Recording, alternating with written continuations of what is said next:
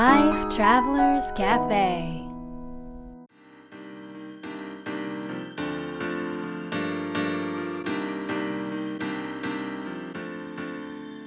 Life Travelers Cafe へようこそ。松田美弘です。若菜です。世界各国で自分らしいライフスタイルを送っている素敵な方々にインタビューする Life Travelers Cafe。 このバージョンは僕、松田美弘と若菜が日々感じたことなどをお伝えしていきます。質問役はのっちです。はい、よろしくお願いします。お願いします。というわけで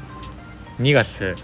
じゃないですか。うん。でこの間、まあ、節分が終わったということで、うん、豆食べた昨日。節分といえば海苔巻きだよね。海苔巻き。海苔巻きなんですか。太巻き。恵方巻きっていうの。恵方巻きっていうの。うん、あれ太巻きじゃん。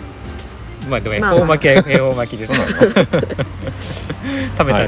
食べたんですよ。あ、そうなんですね。はい。で、なんだった質問は。いやいや、あのまだ質問しないんですけど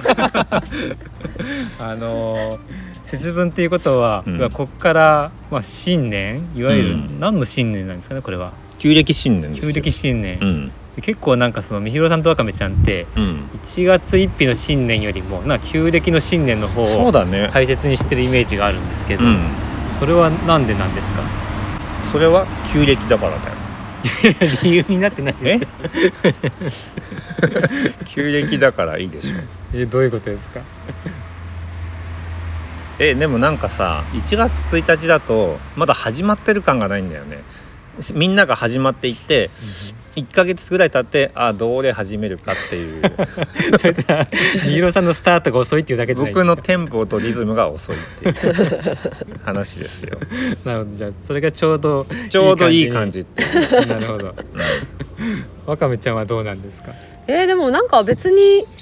そこまでこだわってないというか、うんうん、あのにがつの始まりが始まだ始まりだとかってもあんまりそこまで思ってないし、いちがつついたちはなんかまあ年が明けたとは思うけど、始まりだっていう感じは確かにあんまり思ってなくって、うんうん、でもなんかそのいちがつって実際にあの、うん、やっぱなんか始まってんだろうね。なんかいろんなことがさ、いちがつはいちがつですごい忙しいのよ、いつも毎年、うん、まあそうだよね、もう駆け抜ける感じだから、いちがつさんじゅういちにちが終わった時に、うん、はーってこう息つく感じ。なんかさ、それからやっと自分たちのスタートがあるっていう感じだよね。そうそうそう。でね、でなんかにがつついたちにあの日記を書いて思ったんだけど、あ、にがつだ今日からと思って行った時にすごくこう昨日までとは違った感覚になれて、え、なんでだろうなって思ったら、やっぱにってさ、なんか、まあ、いちが始まりなわけなんだけど、うん、あのいちの時は自分一つのこうなんで視点だけしかなくて、うんうん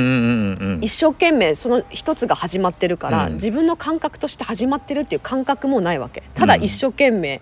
敷かれた道をはーって走ってる感覚ね、うんうん、でもにって初めてのそのバランスが生まれる時、うんうん、でなんか物事がこういろいろこうなんか変化していく時って、いくつかこうそういう始まりの時とバランスをなんかこう取っていく時と、また新しいことをやっていく時と、ちょっと固めていく時とっていろんなプロセスがあると思うんだけど、その中でも一番最初に初めてバランスが見えてくるっていうか、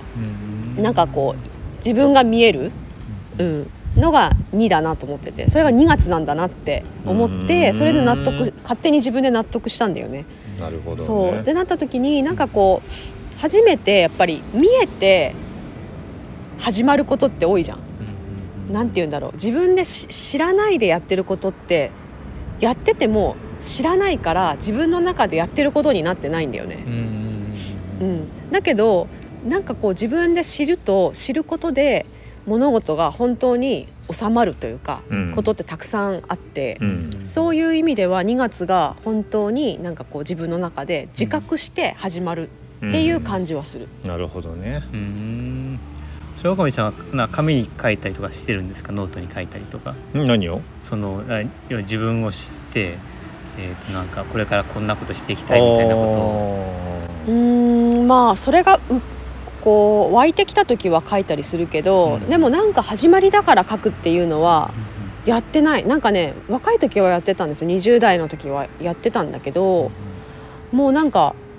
それはね、なんか始まりの時にやるっていうよりもやっぱ湧いてきた時にやる感じで、ただ感覚としてなんかこう始まったなって自覚する程度、うんうんうんうん、っていう感じかな。なるほど。うん、三浦さん何かありますか？何が？その節分からの新しい新年を何か意識してることって、うん、ないね。ないんですか？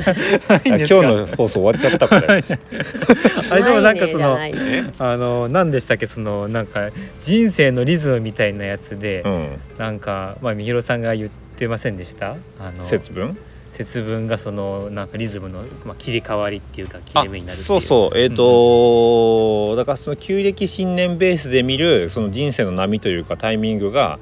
切り替わる時だから、うん、今年はまあどういう年なのかなっていうのはちょっと意識はするけど、なんかこうなんだろうね、今年これを達成するぞみたいなのをなんか書くとかもやっぱ僕も昔は書いてたんだけど、うん、今はあんまりなくって、ただなんかどのような年にしていきたいかっていうのを考えるよね。うんうん、まあそうだね。うん。でもそれもなんかあんまりあえてすごい書かない、うん、言葉にしようとしすぎないで、うん、なんかなんていうんだ、やっぱり力がキュッて入るんだよね。こう やる、やろうってなったり、うんうん、なんかこう一年の始まりだから始ま始めなきゃみたいな感じで、うん、なんかそう私たちはもしかしてそういうタイプだから。だからちょっとなんて言うんだろう、こう感じつつもなんかとりあえず今のなんか流れに集中して、うん、今じゃあどうしたいかっていうところだけ書いたり、うん、言葉にしたりやったりしていくっていう感じ。うん、なるほど。そうすると大体ね、なんか新しいことが勝手に始まっていくんだよね。うん、なるほど。そう、なんか目標を立てるよりも流れに乗ることの方が重要かもね。うんうんうん。針の先生みたいなのよ、だから。どういうこと？何針って？突然な話が全然変わったんですけど針の先生ってどういうことですか？だから、うん、あのうちのね、うちあの松田家は、うん、あの針に通ってるわけなんだけど、うんうん、うちの針の先生ってあのいっぽんしか刺さないの。うーん、でも根本のいっぽん。そうそうそう、だから何本も刺すっていうやり方もたくさんいろいろあると思うんだけど、うん、でもなんかあの、まあ、針が苦手だからいっぽんだけしか刺せませんよって言われてそこに通ることにしちゃったんだけど、うん、あのその人はどういうことをやっていくかっていうと、なんかどうですかって聞かれて、うん、なんか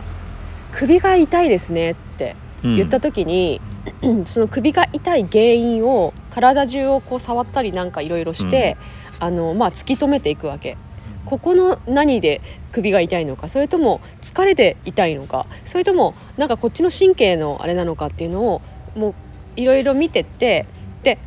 ここだみたいなのが先生の中で決まった時にブスッとそこに刺すのでそれがめっちゃ効くのよ。本当に刺してる間に本当痛い時もあるの。だからなんかもうそこが多分一番滞ってるから、なんかもうねバシッとなるっていうか、なんか刺されたっていう感じになるんだけど、でもそこを刺した瞬間になんか首の痛みの前にね、まずなんかドキドキこ